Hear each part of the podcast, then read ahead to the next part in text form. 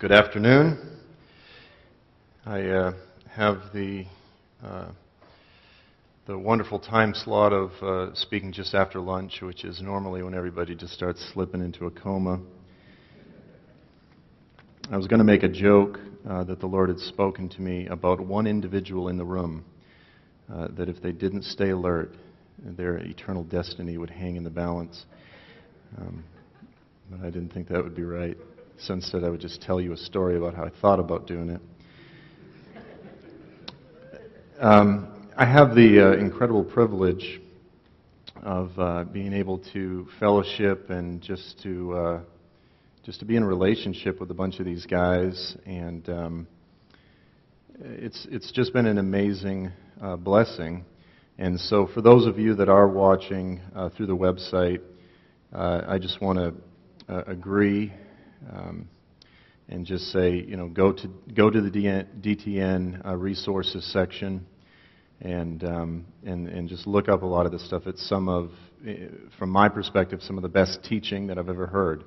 Um, not just you know because it moves me or this sort of thing, but because theology matters, and um, and because uh, I believe it's biblical, and and thus it's life changing, and it's uh, going to cause your life to, if you submit to it, to come into alignment with His purposes for you. And um, of course, we need that more now than ever. So, uh, in the process of um, uh, sitting down a few months back and, and, discussing the different subjects that we would each uh, talk about, the, uh, the lot fell to me to discuss the issue of martyrdom. Um, and so, as they were joking a bit, the, the title for the message today is Some Thoughts on Martyrdom. Um, maybe slightly underwhelming. Uh, the point here is simply that as I was pondering and just weighing this message, how do I talk about something that I uh, have no experience in? Um, it's really just by virtue. Uh, this is not something that you can, you know, practice what you preach. Um, you know, you could you could argue that uh, you know, simply embracing the cross every day is living a life of martyrdom, or living as a bold witness uh, is living a life of martyrdom. And ultimately, that's true.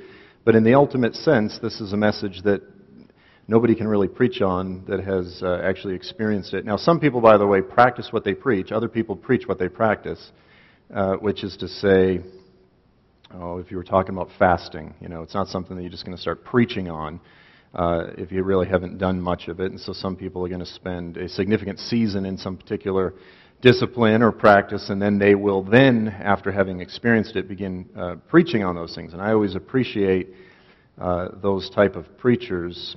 Um, but this is simply one of those subjects that we have to talk about. We have to begin discussing the subject of martyrdom simply because it is thoroughly biblical this was an issue that was central to the uh, apostolic faith, to the faith that was proclaimed, of course, obviously, uh, by Jesus and the apostles, but was central uh, to the belief system and the practice of the early church. And yet, it's really an issue that, by and large, while it still exists, the modern church has pretty much lost a theology of martyrdom. And, and it's, it's certainly not something that you're going to hear discussed frequently. And if you do, it's often in a fairly romanticized uh, nature. And so, uh, again, just wanted to keep it simple.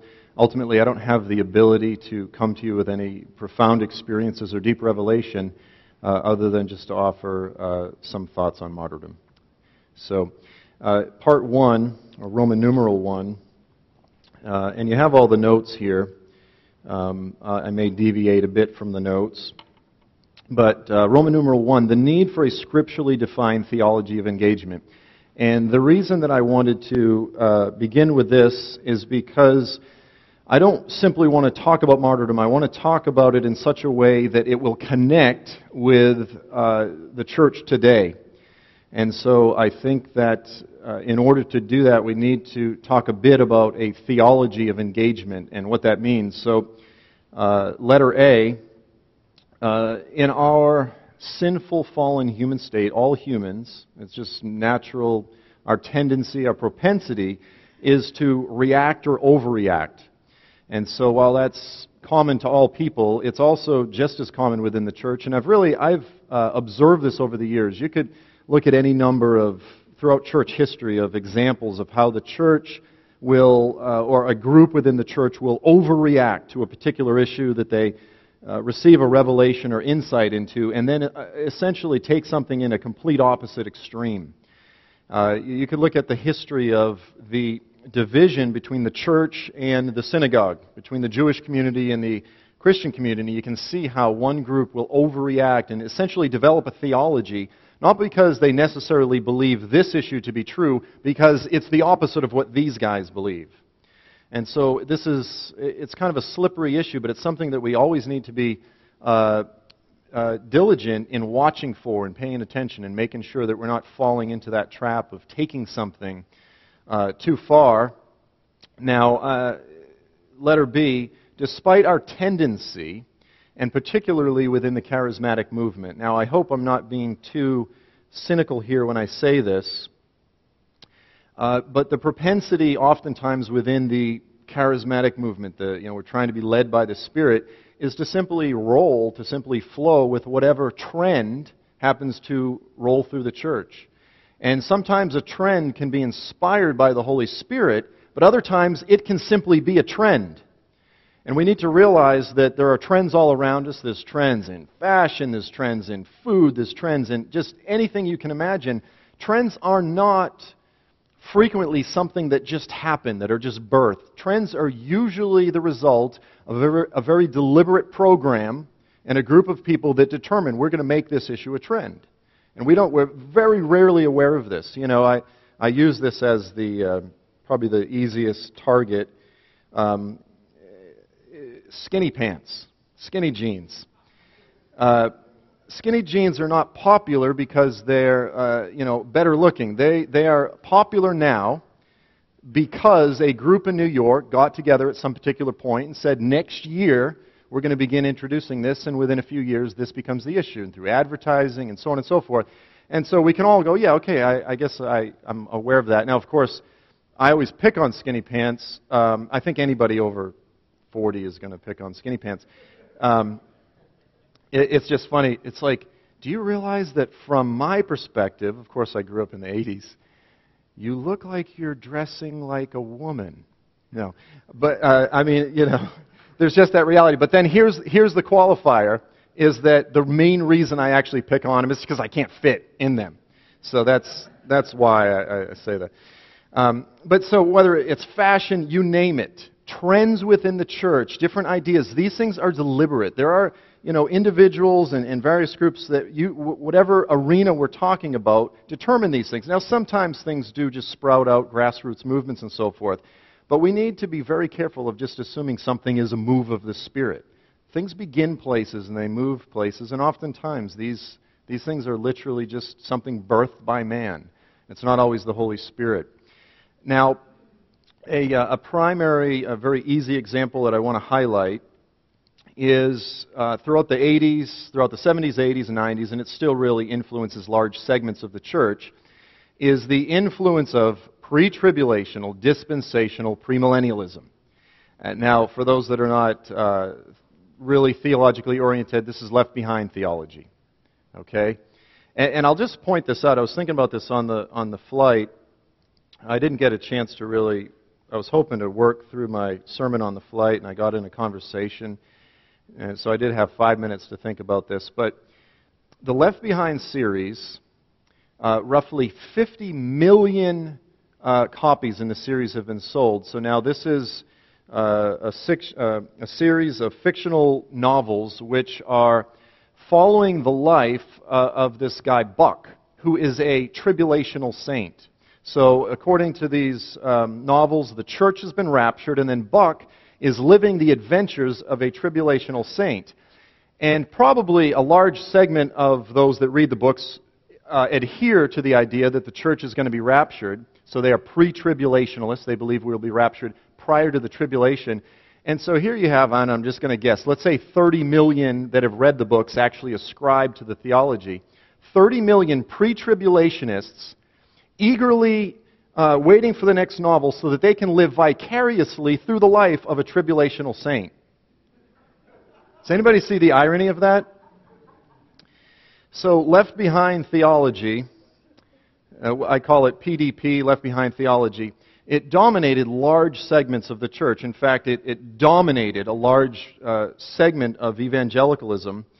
Uh, and it's a deeply pessimistic worldview, which is to say, by and large, they simply believe that the world is going to get worse and worse and worse until eventually it gets so bad, so corrupt, that the Lord just raptures the church out of here, and then it gets even worse, and then He destroys it and recreates it, and that's essentially the, the perspective of, uh, and then he, he, comes back to rule over this sort of recreated earth of um, uh, left behind theology. Now, because it has such a deeply pessimistic, negative perspective on creation and on the world, uh, there's often been uh, what critics will refer to this eschatology as an eschatology of abandonment.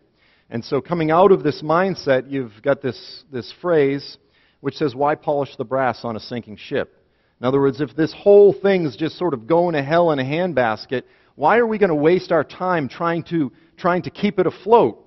You know, we just sort of set back and just let it do what it's going to do, and the church is very much disengaged. Okay, so it, it has, in many ways, promoted uh, a culture of abandonment. So now what's happened, in my opinion, is that much of the, the, the, younger segment of the church today has sort of grown up under that or they've experienced that and they've looked at it and they've said, you know, that's something about that is wrong. They might not even necessarily be able to define it, but they're like, the church is not supposed to be disengaged. We're supposed to be culturally engaged. And I would say that that is a, a genuine, biblically rooted desire and hope, okay? But what happens is we overreact. Okay, so large segments of the church today, it's incredibly popular, and I would argue that we've overreacted into where essentially, and, and again, this is going to be cross current, uh, various movements, it's now essentially understood within certain segments of the church that cultural engagement for the sake of cultural engagement, doing good deeds, uh, social justice, these sort of things, just unto themselves. This is the primary mandate of the church. That the, the chief end of the church is really to be focused on things like fair and equal housing or universal health care and all these different issues that are very political issues. And, you know, of course, you could talk about uh, more justice oriented issues like human trafficking or abortion, and these are all very uh, issues that are near and dear to the heart of God. But what happens is when we cross the line from saying that we are called to engage culture as part of our pointing to the day of the Lord and pointing to the age to come, versus believing that they are ends unto themselves, then we've simply become humanists with a very thin veneer of Christianity over what we're doing. Uh, I have a, a friend uh, in New Jersey that uh, contacted me several months back, and he said, You know, uh, last time we were talking, and we had talked about human trafficking, and he was really moved, and he said, You know, there's this group here that's, that's engaged in helping rescue women from human trafficking.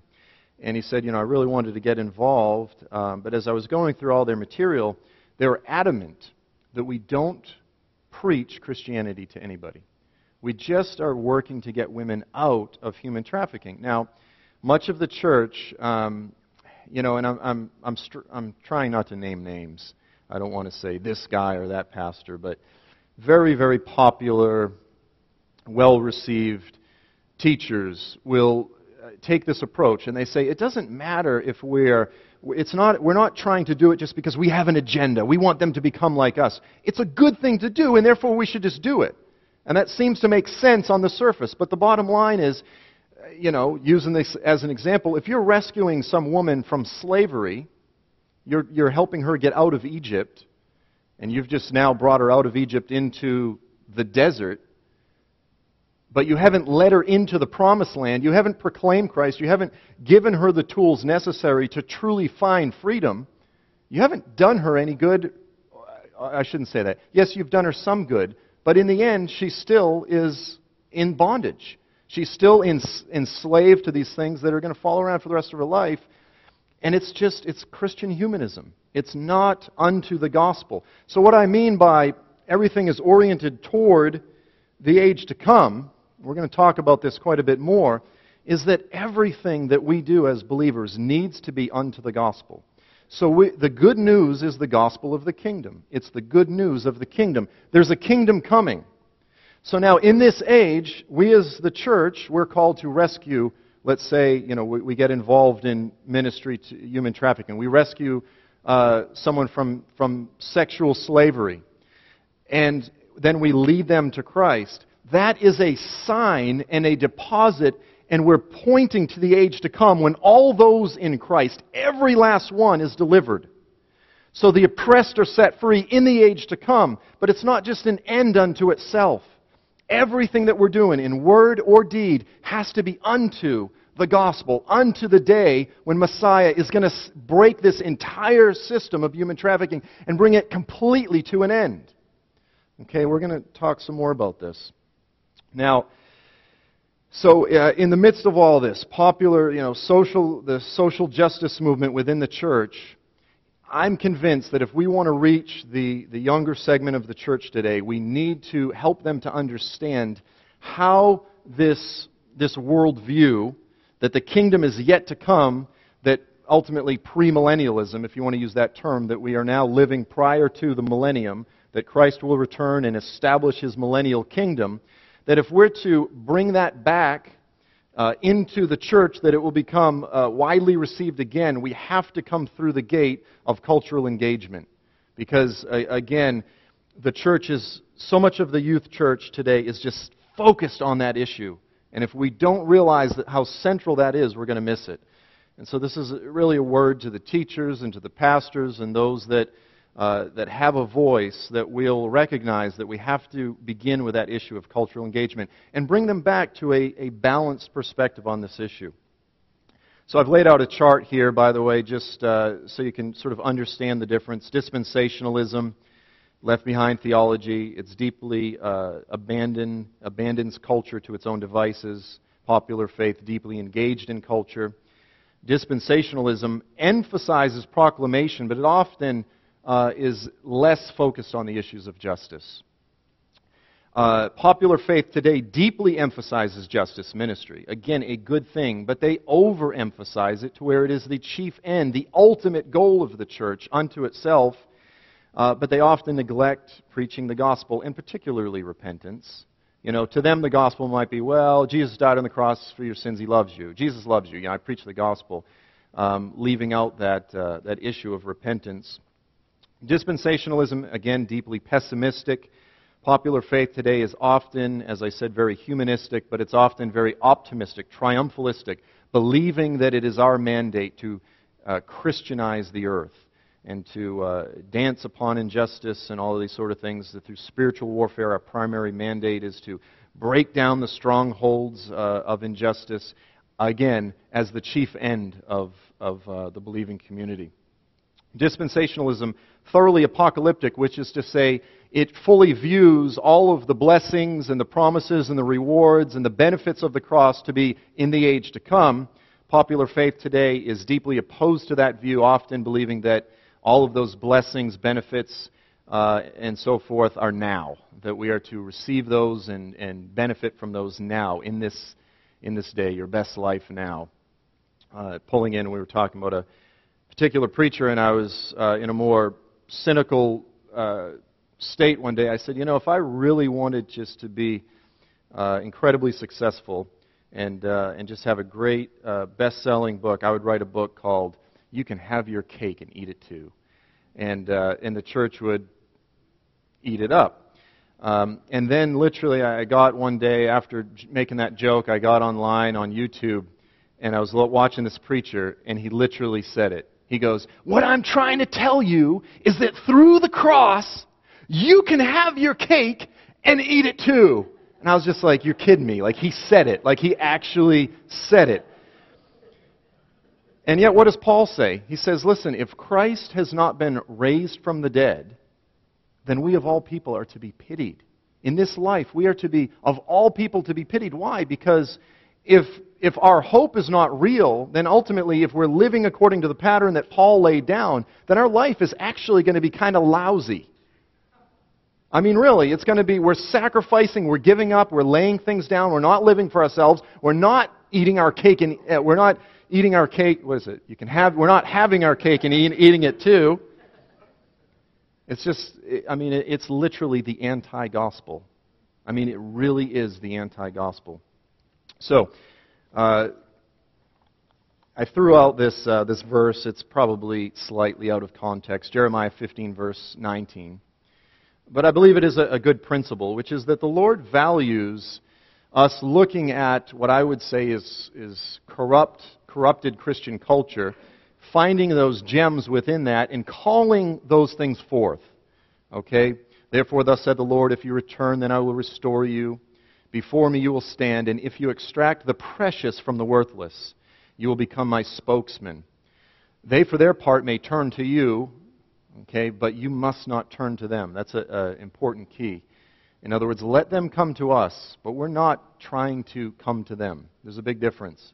And he goes on, though they'll fight you with all their, paraphrasing, all their wicked power, they won't prevail against you. You'll be a brass tower. Uh, we should seize upon the popular desire to engage with culture, but help redirect the. And I feel funny, by the way, just keep saying the, the young people. Um, it seemed like I was young recently, just recently. All of a sudden, all this hair started growing out of my ears that I have to maintain constantly. I have to be diligent to maintain. It'll happen overnight, guys. it's essential that as we ourselves come to understand the overarching emphasis throughout the scriptures on the age to come, throughout the prophets, throughout the entire Bible, throughout the New Testament, the apostles, Jesus, all of creation, everybody throughout this entire book is pointing to the age to come.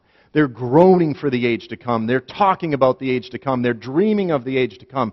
When we understand the overarching emphasis of the scriptures on the age to come, and we sort of get out of this popular, uh, uh, as some of the brothers were saying, this, this uh, Platonic worldview that the kingdom is now, that it's essential that we also understand the proper place of cultural engagement within that theological framework. So we're going to talk about some of those things as we move on. So, uh, Roman numeral number two, a theology of engagement, a theology of martyrdom. Uh, really, all I'm doing here is reiterating much of what has already been discussed uh, the past few days, and just simply uh, trying to pull in this issue of martyrdom. It really comes down to, once again, how we view the kingdom. Is the kingdom now? or is the kingdom yet to come? So that is the, uh, it's the kingdom now versus the kingdom to come. That's the theology. The application of those two perspectives is are we triumphalistic, dominionistic conquerors, or are we witness martyrs? Okay, so I've again put out a, laid out a little chart there, very simple. Uh, from the kingdom now perspective, as I said, we're, we're not pilgrims. I, uh, I had a, sort of a debate uh, on the radio with a very popular uh, preterist, uh, an individual that believes that all biblical prophecy was fulfilled in 70 AD. And, uh, and I asked him, I said, How in your theological framework can you maintain a pilgrim, uh, a- alien, stranger identity? And he got real angry and said, Oh, this, all this, this pilgrim identity, all this stuff, like you're just not supposed to be engaged. It's just ridiculous. I was like, wow, you literally just denied a, the entire orientation of the entire early church. Um, you know, and he, but see, to him, to say that we are pilgrims means that we're thoroughly disengaged. So you see how they do that? You say, if we're talking about a pilgrim identity, they go, you're a dispensationalist. No, we don't need to be engaged in complete cultural abandonment. If we are pilgrims here, then we come from the perspective, and uh, I walked through that. Well, then we come from the perspective that we are to be salt and light. We are to be a faithful presence while being here. Okay, but again, we are doing so in the midst of a culture of a world which is inherently wicked, inherently adversarial. Okay, this is not our home.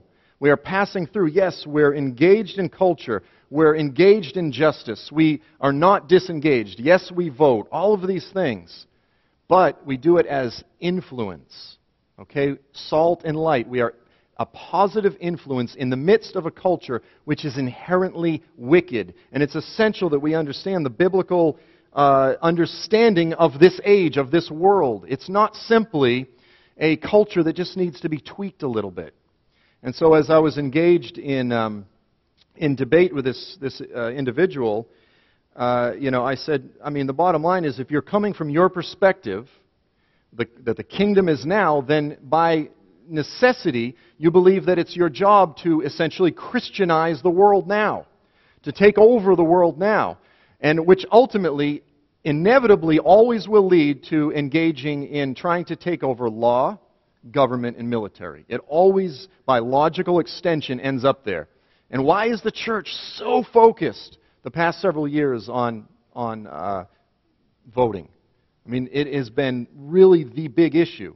Well, one, it's the spirit of the age that, you know, the, the cultural wars all revolve around this. But ultimately, because large segments of the church are deeply uh, overwhelmed with a kingdom now mentality, and thus the primary way that we affect the world is by electing righteous leaders and by passing righteous laws. Now, when we do that, then we enforce righteousness externally. And how well does that work? The gospel is that we proclaim the gospel to one individual at a time. They receive the Holy Spirit, and then they're changed internally. If you want to change the greater Minnesota area, then raise up a church of bold evangelists that will disciple and transform thousands of individuals. That will change the atmosphere. Or you can sit in here and, and, and do spiritual warfare. Again. Now, again, I believe in intercession. Don't get me wrong. But it's amazing how we can focus entirely on trying to change the, the, uh, the atmosphere and pray that a bunch of pagans will vote righteously, and suddenly that's going to change the atmosphere throughout uh, Minneapolis. Do you see what I'm saying? Get engaged in evangelism. That's the method. The early church turned the world upside down by evangelism. They didn't do it primarily by political uh, activism. So, the pilgrim identity, when we say pilgrim identity, we're referring to the world. It's our perspective on uh, the world around us. It is fundamentally, irre- irretrievably wicked. We need to understand that. And if we are living according to the pattern that Jesus and Paul laid out for us, then we will have enemies. It's that simple. People will hate you. If people don't hate you, and I, I mean this, if you don't have people that are really mad at you, you're probably not doing something that you should be doing. You're probably not saying things that you should say. And, and oftentimes, you know, the perspective of somebody in the church is like, we're just trying to show them how likable we are or how cool we can be. Look, we can be cool just like you.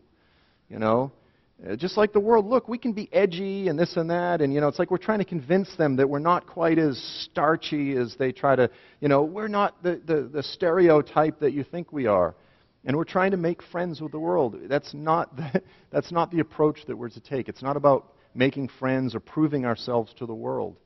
If we speak the truth in love, there's a lot of people that will hate us. You know, you just, whatever, you name the issue. You know, homosexuality. You say you're killing yourself. You're destroying your body. You're destroying your soul. I love you, but it's wicked. And you shouldn't be doing that to yourself or anybody else. They will hate you and all you're doing is just saying, look, man, I love you, but I, I had friends growing up, severe drug addicts. You get in their face, you know, you're killing yourself. You are killing yourself.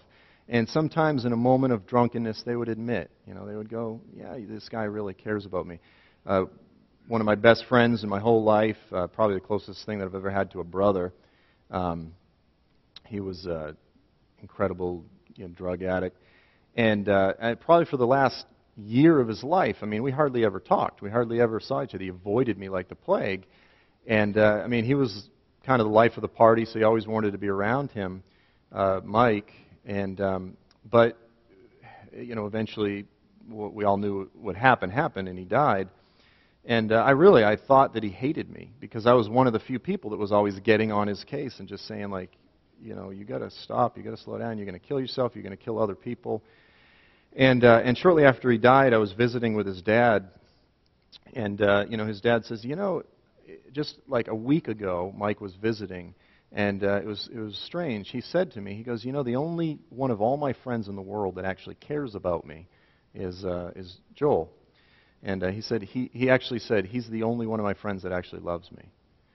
And I was like, You're kidding me. Mike said that? I was like, Mike hates me. Like, Mike, Mike avoids me like the plague. But he knew deep down inside that I loved him because I was getting on his case. If you love somebody and they're destroying themselves, speak up. And the bottom line is, it will come across that a lot of people hate you. And um, sometimes I, I Google my name, and, uh, and, and, you know, a lot of people hate me just because I'm an idiot. I admit that.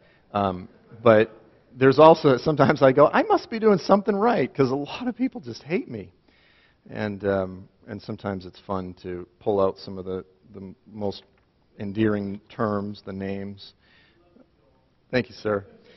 Um, I, I think I put it on my website. I have all these, you know, like endorsements, and then I have one that says Joel Richardson is a bucket of bile in a sea of hate merchants. and uh, so we have to we have to have fun with it. the present system, the present world, will only be corrected through destruction, judgment, and fire at the day of the Lord. Okay, this is, we need to get this down. 2 Peter 3, verse 7 through 10. By his word, the present heavens and earth are being reserved for fire, kept for the day of judgment and destruction of ungodly men. It's ultimately about the destruction of the ungodly, right? The entire system. The day of the Lord will come like a thief, in which the present heavens will pass away with a roar, and the elements will be destroyed with intense heat. The earth and its works will be burned up. Now, I don't believe that's literal. I don't believe that the earth, when Jesus comes back, is literally going to be burnt with fire. And the reason I don't believe that is because throughout the prophets it talks about us rebuilding the earth, rebuilding the ruins, rebuilding the cities that have been laid waste. Okay? So ultimately, the key to understanding this particular text is when it says it's the day of judgment of ungodly men.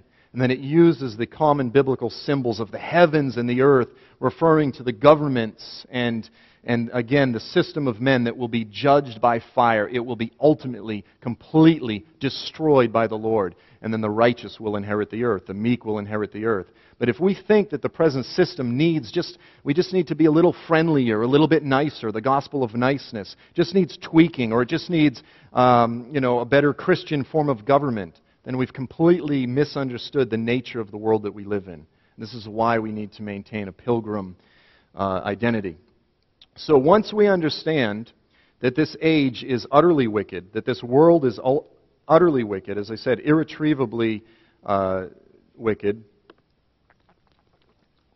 then ultimately cultural engagement by necessity in its ultimate form must involve martyrdom.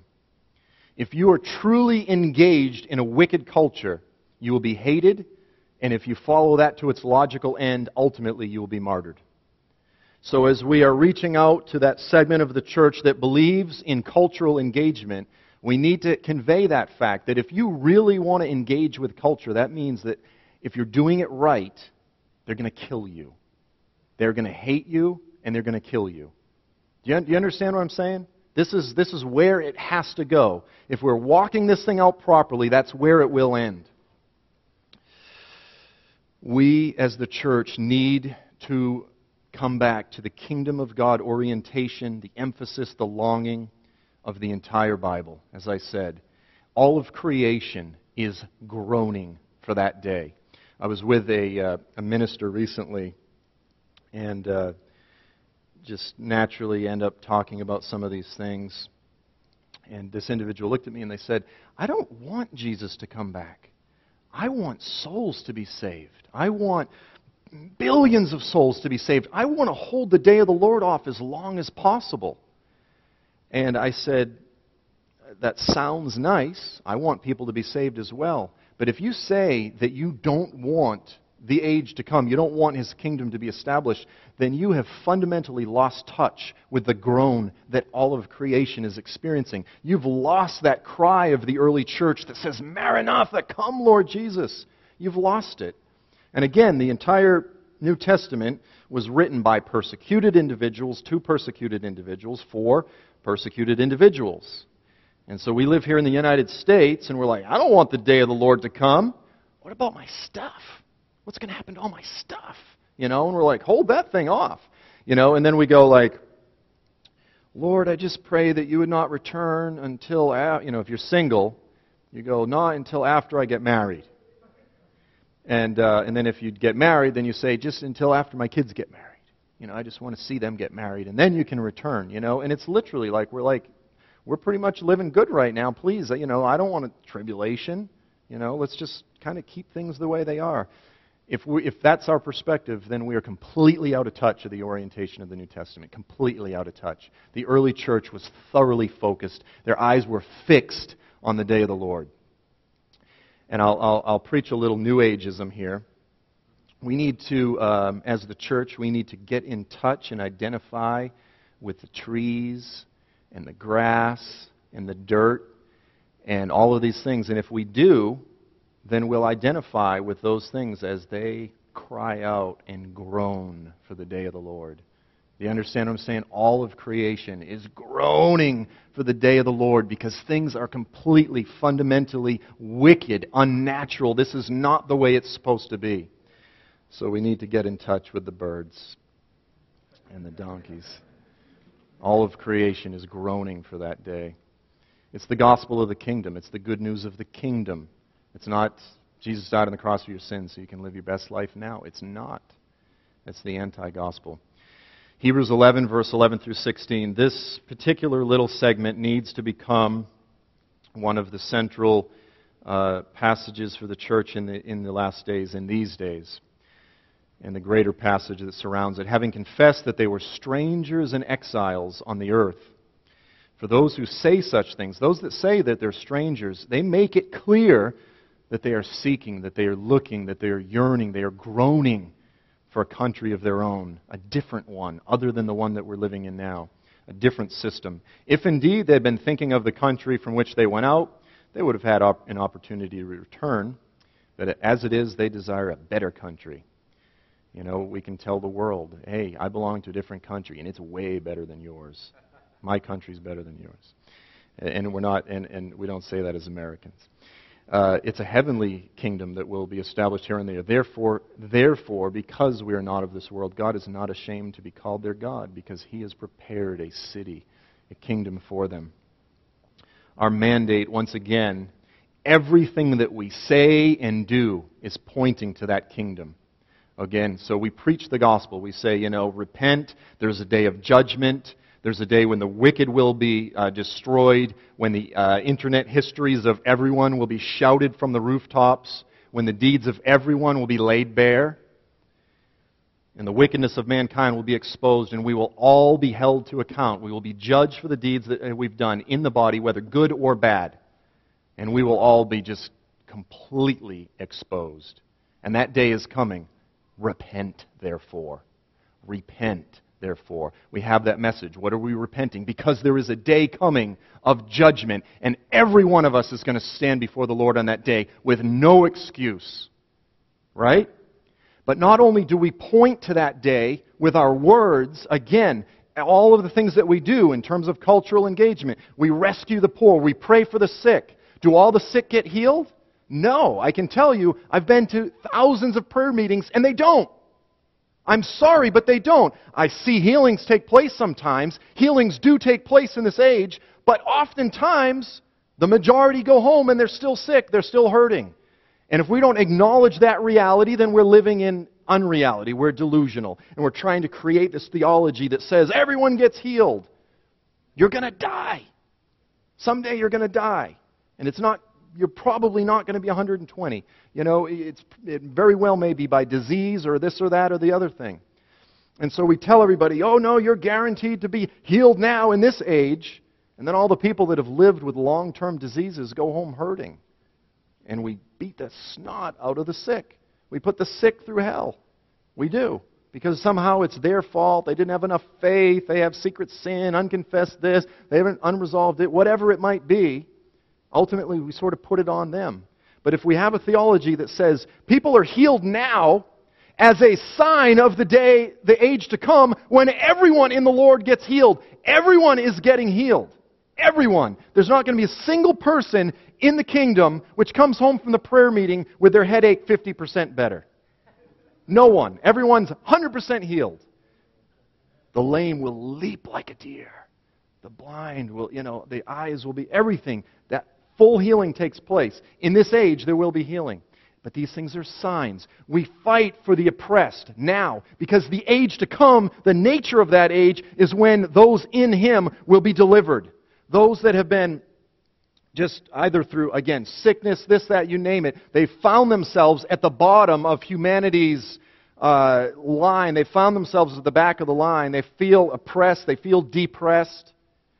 Those that wait patiently for Him in that day the, the meek will be lifted up and they will be given charge over you know, cities and so forth. The humble, the meek, those that have positioned themselves at the back of the line or that have just found themselves there naturally and yet have patiently endured, they will be lifted up. And then those that have positioned themselves at the top, that have clawed their way to the top out of ambition or whatever it might be, they will be cast down, humbled, humiliated and or cast into the lake of fire. That's the nature of the age to come. Everything that we say and do is geared toward that. It's all future oriented. We're pointing to that kingdom, and thus our eyes, and we're directing everyone else's eyes toward that day. But as we go and we rescue women from slavery or we, we're, we're ministering to the poor, we can't do it without the gospel, without the good news.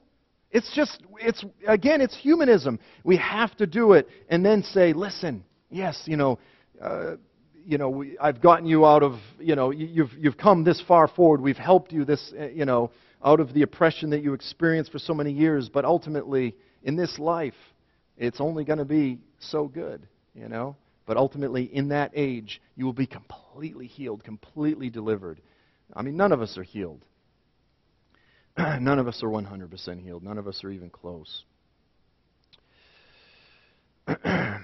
we know that the whole creation groans, it suffers.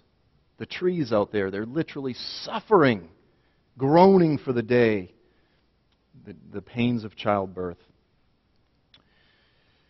In terms of cultural engagement, this is uh, G3 social justice, all these things. This means, yes, again, we, you know, I want to be clear, we do fight for all of these things. But we have to do so in such a way that points to the ultimate victory that only belongs to Jesus. As soon as we come to this orientation which says, you know, again, I'll just throw out these terms kingdom now, the seven mountain mandate, dominionist worldview, they're all one and the same.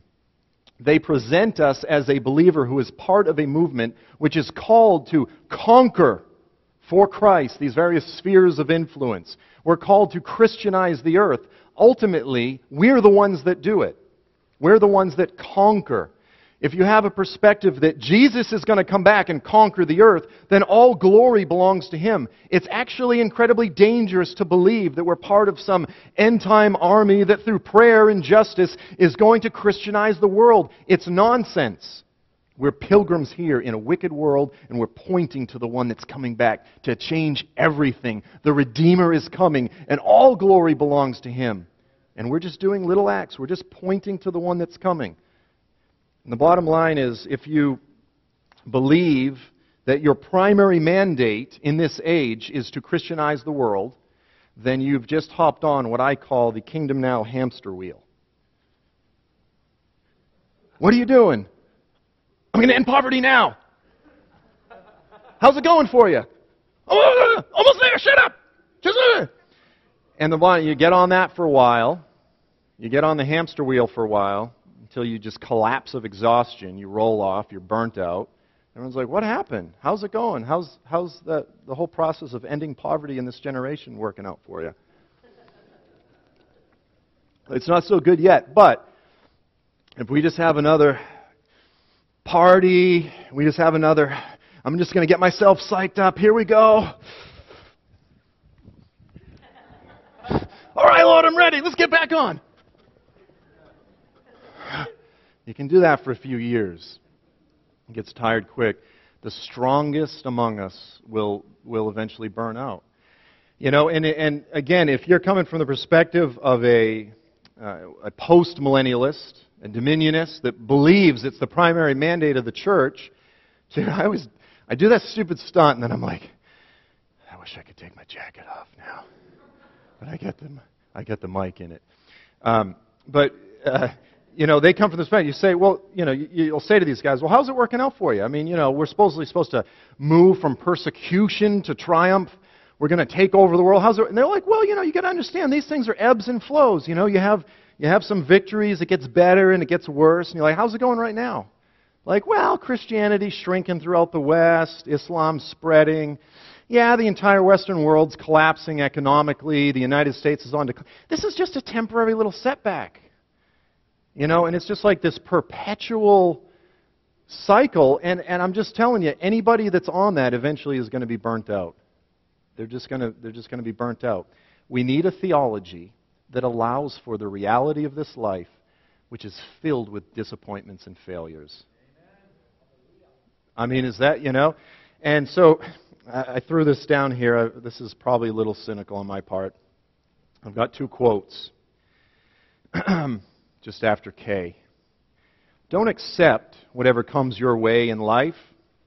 You were born to win.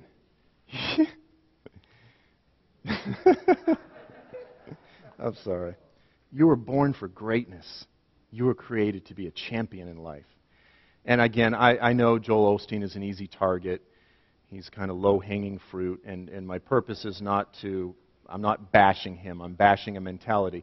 Eh, I mean, the reality, uh, again, for clarity, this is the pastor of the largest, perhaps the most successful church in the entire United States. So he, it, probably low hanging fruit is probably not the best term. And then over here, you've got Horatio Spafford. Whatever my lot, thou hast taught me to say, it is well, it is well with my soul. So, which one of these two slogans do you identify better with? How many champions here? How many, how many were created for greatness, to win, win, win? You know, and go, yeah, that's pretty much defined my life. Like my life has been defined by victory after victory, and uh, it's just been great. You know, it's been fantastic. As opposed to this other perspective, which says, you know, Lord, in the good times and the bad times, whatever it is that comes my way, I'm just going to praise you regardless. Which, which perspective seems more biblical to you? so, in conclusion, on this little section here, uh, and again, I've reiterated these points. Should we abandon cultural engagement? Of course not. Of course not. And I just threw this in. Should we not bother to vote? Of course not. This is just simple, uh, a simple issue of stewardship. Um, and again, I know it's easy to be cynical these days and just say, why bother? I mean, I fully understand that. You know, if Ron Paul's not in, then why bother? Um, but the bottom line is, the Lord has given us a vote. People died for our right to vote, and we shouldn't just engage in cultural abandonment. Okay? So if we come from the perspective where we go, okay, maybe we've been in a, a deeply kingdom now world for some time, and then we realize, man, all their focus is on this age, all their focus is on law, all their focus is on uh, you know, the works of man, and so then you just step back and you, you know, completely disengage. He doesn't want us to do that. He wants us to be responsible stewards. So, with all that said, everything that we say and do is pointing to that day. Everything is pointing to that day. And so, the, the natural end, the final conclusion of that is that the ultimate expression, if everything that we're doing is pointing to that kingdom, is pointing to the one that's coming, is pointing to that day, then the ultimate expression of being witnesses, the ultimate expression of bearing witness and pointing to that day, is martyrdom. And in fact, the very word martyr in the Greek, it simply means witnesses. And that's where we get the word from the Greek. What is it, John? Mart, martyr. How, do you say it in Greek? Mart, martyr something? Marturio. I don't know why I didn't have that. Um, it's basically the ultimate expression of being a witness is being a martyr. And so, how does that fit into this framework? Well, it's very simple. We're proclaiming that as this thing is getting old, is getting sick, is rotting, the hair, you know, all the things that are happening, the things that aren't supposed to happen, and uh, it's a fairly younger crowd, but those that are 40 and older, you know, you know what I'm talking about. It's, it's eight, you know, as they say, getting old is not for sissies. It's a, it's a, it's a, it's an undignified process that we're all in. We're getting old, our hair's falling out, you know, stuff starts sagging. That's not the way we were created to be. That's not what, that's not, and so here we have these bodies, and we're, you know, we're, everybody tells us, well, Jesus came to save your soul. Well, that's great. Someday I die and go to, you know, heaven. No, he came to save this. He came to save our bodies, our souls, everything. All of creation will be redeemed. And so we look forward to that day when we're getting new bodies. And that's ultimately what our message is, is there is a day when this thing is resurrected, immortal, eternal, and we get to live lives on the earth. We get to do stuff. We get to hug people. See, it's not just like, I'll wonder if we might recognize those that went before us when we get there. It'll be different. It's impossible to explain with the English language. You know, it's just like this vague, nebulous existence in the clouds. You're like, we're just going to sing songs for billions of years. It's going to be so sweet. You know, you're like, I just, I can't relate to that. And it doesn't really get me excited. And then you go, no, you're going to have a body. You get to be part of the kingdom garden planning committee with Jesus. You get to rebuild cities and be part of the architectural team. You get to be part of structuring government and all of these things. You get to live life. I showed my dad recently, he's a commercial fisherman. I showed him some verses in Ezekiel 47. Dad, in the age to come, there's fishing. He's like, What? Like, fishing! You know, he's like, Wow! No, he wasn't that excited. But, but I mean, the point is, there's a reality. We can get excited about that. Why? There's substance to it. It resonates with us. We were created to have a body, and not this one. Not this one that's dying daily. We are created to have immortal bodies. That's exciting. And so, in the process of proclaiming the gospel, someone says, I'm going to kill the body. You say, That's okay. I have full confidence in this bizarre reality, as bizarre as it sounds, He's going to raise my body up from the dead. And I'm not afraid. You can kill my body, that's fine. He's going to raise me up, and then, he's, and then you're going to stand before him on the day of judgment because of what you've done if you don't repent. And so the act of martyrdom is expressing full confidence in that glorious reality of the resurrection of the body. You can't kill me. Go ahead, have at it. You can't kill me. The Lord will raise me up. and beyond that, I believe, as, uh, as John may have shared the past few days, it's also expressing the fact that I'm laying down my life now because the Lord is extending mercy to you. But there is a day of judgment coming. Right now, we're in the age where He is ex- extending forgiveness, He's extending mercy. But the day will come when that, that, that door will be shut, and the day of, uh, of judgment will be for all of creation. So, with that as the backdrop, um, we've only got a few minutes here. Some thoughts on martyrdom. Counting the cost of saying yes. Martyrdom throughout Christian history has largely, in my opinion, been very romanticized and celebrated, and uh, I believe some of the realities of it have been lost and distorted to a degree. Uh, early in the church, they started developing these martyrologies, these sort of lists of martyrs, and, and there's good things about that and bad things about that, but um, I think a lot of the stories do tend to, as I say, become a bit romanticized or even exaggerated. And the purpose of, um, of really this final discussion is really just to talk about reality, talk about the reality of this. Martyrdom involves great shame, great pain, chaos and confusion. It's messy and destructive. It's not beautiful and glorious and wonderful. Christ scorned the shame. I mean, he wasn't celebrating the shame of the cross. He looked forward to the day, to the to the the uh, beauty that was beyond it, but he didn't, you know, rejoice in the suffering of it. Now, while men, you know, us tough men, we may may some of us may fondly romanticize the idea of you know, suffering, you know, oh, I can take it. No. Um, you know, getting beat up a little bit and then dying and sort of achieving the status of saint legend, you know, going down in history as a glorious martyr. The reality that most men don't ponder that probably throughout church history is that for women, being martyred would most, most likely involve being raped. You know, how frequently is that talked about? The gross, uh, painful, shameful, unspeakable reality when we say yes, what we're saying yes to. And then just to uh, take it up a step, I said in, in, in such a perverse world today, even the men will be raped. You see these stories where uh, in Benghazi, and they didn't just kill this guy, they, the, the men raped him. You know, and how many guys are going to run to the front of the thing and say, Yes, Lord, I'm signing up. I want to be a martyr.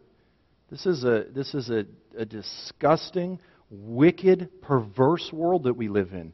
And what Satan wants to do, Satan can't defile the, the face of God, so he tries, he does everything he can to defile the image of God. And that's us. And he most often does it through uh, through drugs and through sexual issues. These are some of the primary ways that he defaces the image of God in humanity. But he also does it through just wicked, vile acts. And he most his, his favorite target, of course, are believers. And so, you know, it's going to come through every different, um, many different streams. But of course, you know, just this week we saw the effects of Satan on two young men and how, um, you know, after subjecting themselves to the ideology of Islam, this young 19 man had no problem setting down his bomb next to an eight year old boy and, and, and cutting him down in the you know, early days of his life before he really ever even had a chance to, to grow up. And, and, and somehow thought that in doing so, he was offering God a service. He actually believed he's serving God. John 16, verse 2 and 3, it says that. Um, Jesus says, In fact, a day is coming when those who kill you will actually believe they're offering God a service. They do these things because they don't, despite their claims that they know God, they don't know the Father and they don't know me. And again, it's not just Muslims, it's going to be all sorts of different groups, including uh, even humanists at times would be willing to, uh, to kill uh, Islam just happens to be one of the uh, most perfect custom tailored vessels in the earth.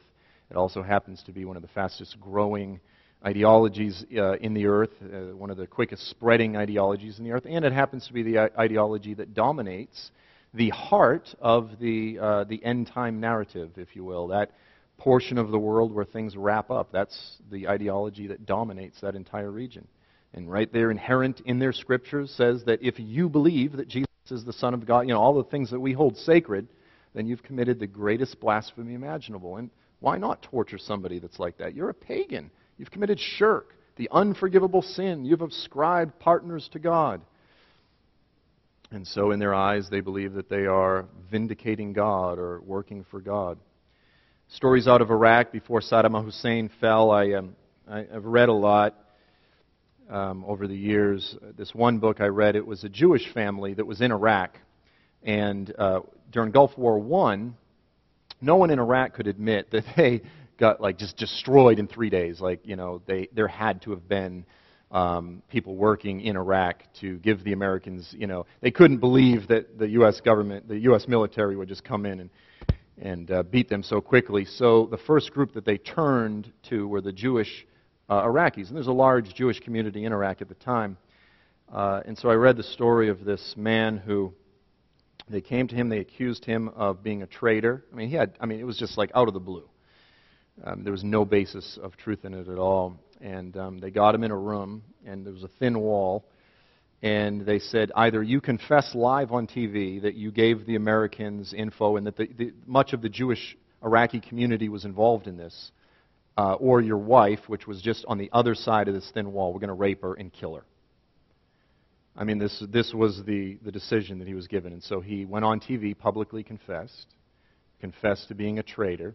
And then as a result, um, I think they did give him his wife back, but they sent his daughter to him in a trash bag and just, you know, basically, you know, run through a, a chipper. I mean, you know, just, by the way, thanks for confessing, and, and so forth. This is what Satan does. They give you an option renounce Christ, confess to something that you're not guilty of. And if you do that, then we'll spare you. We'll do this. And then you do that, and once you've just lost the most precious possession that you have, they do it anyway. I mean, you know, I don't know what percentage, but if you look at statistics with kidnappings and, you know, you give us a ransom, we'll give you your kid back. Very rarely do those that give in to their tormentors. Why? Because they are possessed by Satan. I mean, literally, this is Satan's playground, the last days.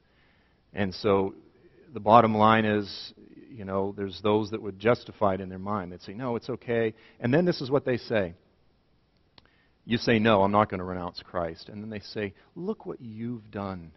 Look what you could have saved your family. How dare you? Look what you did to your family.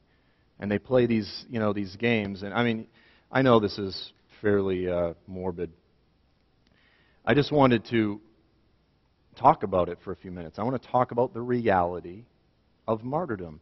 And so we have all of these, you know, these sort of um, stories that we tell. We say, yeah, you know, an evangelistic campaign, and this guy came and said, I want to be a Christian. And we said, no, you need to think about it for a few days. You know, do you know what you're really saying yes to? And then we kind of brag about how we told them that you got to quit smoking, you know, crack, and you know, you got to do all this. You got to give up drinking and sleeping around, and and he realized that it's a big thing to say yes, and he came back and he was ready, and he's really saved. And what I'm saying is, uh, I'll just read the verse, Luke 14, 26 through 27. If anyone comes to me and does not hate his own father, his own mother, his wife, his children, his brothers, in others, his whole family. Now, he doesn't want us to hate our family. What he's saying is, if you're not willing to put me above your family to the point to the, you know, using hyperbole to the point where it's as if you hate them compared to how much you're willing to uh, sacrifice for me. Even your own life, you cannot be my disciple. You can't be a follower of Christ. You can't be a Christian unless you're willing to say yes to some of the things that I'm talking about. Unless you're willing to say, Lord, if you tell me to do it, if you tell me to go to the mission field, if you tell me to say this, I'm risking the chance that my children could be killed. How many people are just willing to run forward and say, Yes, amen? And what I'm saying is that if we're not willing to do that, we may be deluded into believing that we're followers of Christ, and we're not. it's easy for a lot of us to believe that you know, maybe in the circles that we run in, we go, well, let's say somebody was went to a church and someone got up and they said, "I just want to tell you that Jesus died on the cross for your sins so that you can have your cake and eat it too. And if you want to say yes to that, come forward. You can live your best life now." And you'll have your sins forgiven, and you can be guaranteed to be wealthy, healthy, and all these. And they come forward and they say yes. There's a lot of us in the room that would say, I think a large percentage of the people in those churches are deceived and might not be in the faith. And yet, if Luke 14 is the criterion of who is truly a disciple, then I'm terrified. And yet, this is the standard that he says if you're not willing to lay it all down in all of its gruesome, disgusting wickedness, believing fully that on that day you will be beautified, restored, and healed and rewarded uh, beyond comparison, and fully place your faith in that, then you can't even be my disciple. That's a serious call. And, and believe me, I don't claim, you know, I'm, I'm, I'm, not, I'm not there. You know, I know that there's a lot of my life that I, you know, I, I go, God, I can't do that. I can't sit, subject my daughters to this and just, you know, willingly rejoice in it. And I don't think He wants us to be excited about it. But He wants us to say yes. Now, I just, um, I just uh, met with a fellow uh, from Turkey, and uh, he's been in uh, Turkey with his family for about 12 years. And uh, he was close friends with uh, the two Turks and the one German that were martyred about seven years ago. It was 2007, six years ago, several years back. And he was good friends with them. And so what happened was this, this, this ministry team was um, meeting with a young Muslim man who claimed to be a seeker, and, uh, and he asked if he could have a, a meeting with them in their, in their offices. And he brought a few of his friends, and again, they were pretending to be interested. And they started demanding of the Turks, in particular, that they recant uh, the fact that they were now believers, uh, Christ followers, and, and you were born a Muslim. And uh, they refused to recant. They, uh, they bound them, uh, began torturing them. And if you read the details of what happened, it was gruesome. I mean, they were stabbed and cut and slit, and, and, um, and, and they were tortured. And they refused to recant, and uh, eventually someone came. They were knocking on the door. Uh, they, they heard some noises. The police came. Uh, when it was all said and done, all three, the two Turks and the one German, all died.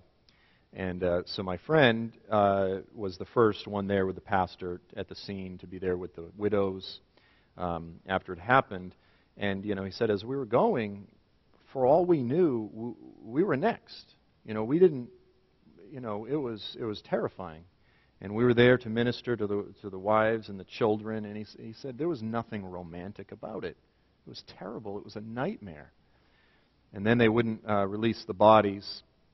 And so they had to actually go to the morgue and actually get the body themselves and bring it and bury it. And, and he said, and then it was there, we were standing with the widows, and the widows came out on national television. And they said, you know, we just want to tell uh, everyone that, um, that we have been forgiven in Christ, and we forgive those that have done this. And, um, and they said there was a, just an incredible release of, of uh, witness across Turkey as a result of, of that, the grace that rested on the widows. And, um, and then uh, my friend there, he found out that he and his family were on the hit list, that they were actually, you know, next in line or somewhere next in line to be uh, to also be killed. And uh, and one of his friends said to him, he said, "How can you, how can you stay in Turkey knowing with your little children, knowing that at any day that you could be killed?" And uh, the answer that he gave just, it was just fantastic. He said, I just looked at them and I said, We're already dead. Isn't that what the scriptures say? We've been crucified with Christ. And they said, That's why we're here. That's why we're here. Galatians 2, verse 20. I have been crucified with Christ. It is no longer I who live, but Christ who lives in me. The life which I now live, I live in the flesh, I live by faith in the Son of God who loved me gave himself up for me. we need to recognize that when we got baptized, we claimed that we died. So why are we complaining that we have to give up things? I thought we already died. And, uh, but yet the fact, the reality is that we do, and I do. There's a few more things that I've laid out here. Revelation 12, verse 11 in the last days the testimony of those that stand firm. It says they overcame uh, Satan and, and his uh, followers because of the blood of the Lamb and because of the word of their testimony, and they did not love their lives even unto death. So they were faithful uh, in that, in that uh, mandate, in that call of Luke 14. They didn't love their lives unto death. And so the point that I make once again here in M is that Jesus died on the cross for our sins. And we can say, yes, thank you for dying for me on the cross. But if we don't appropriate that reality, in other words, if we're not really willing to say yes to all that that entails, then it doesn't mean that we've been washed. In other words, saying yes is more than just saying thank you for my best life now, thank you for all the goodness that you've given me. It has to be Lord, I'm dying. I'm crucifying myself with you. From this day forward, I no longer live. You live through me. Now give me the grace to walk that out. Amen? I'll just pray. Father, uh, thank you for the ability just to touch on the subject of martyrdom. It's absolutely essential uh, that we talk about it, that we think about it, that we meditate on it, the realities of it, particularly those of us that um, the, the, the younger ones that uh, very well may uh, go to the mission field or who will be involved um, more actively and engaged in ministry in the days to come as the world only continues to become more antagonistic and hateful toward those that maintain uh, the word uh, of their testimony and speak the truth. We ask that your grace would rest on us. We ask that you would give us the ability to say yes. And we ask that you would give us the ability to die daily, to take up our cross daily, and to actually simply be Christians, to be your followers, to be your disciples, that we would actually understand what it means uh, to be uh, your disciples, particularly in these last days. We say we can't do it without you. We're selfish. Um, we're sin. We're, we're, everything in us wants to embrace a false anti-gospel, even in subtle ways. We ask that you would give us the ability to face truth and reality and to walk this thing out faithful, that we would stand before you on that day um, without any regrets. We thank you for these things in the name of Jesus. Amen.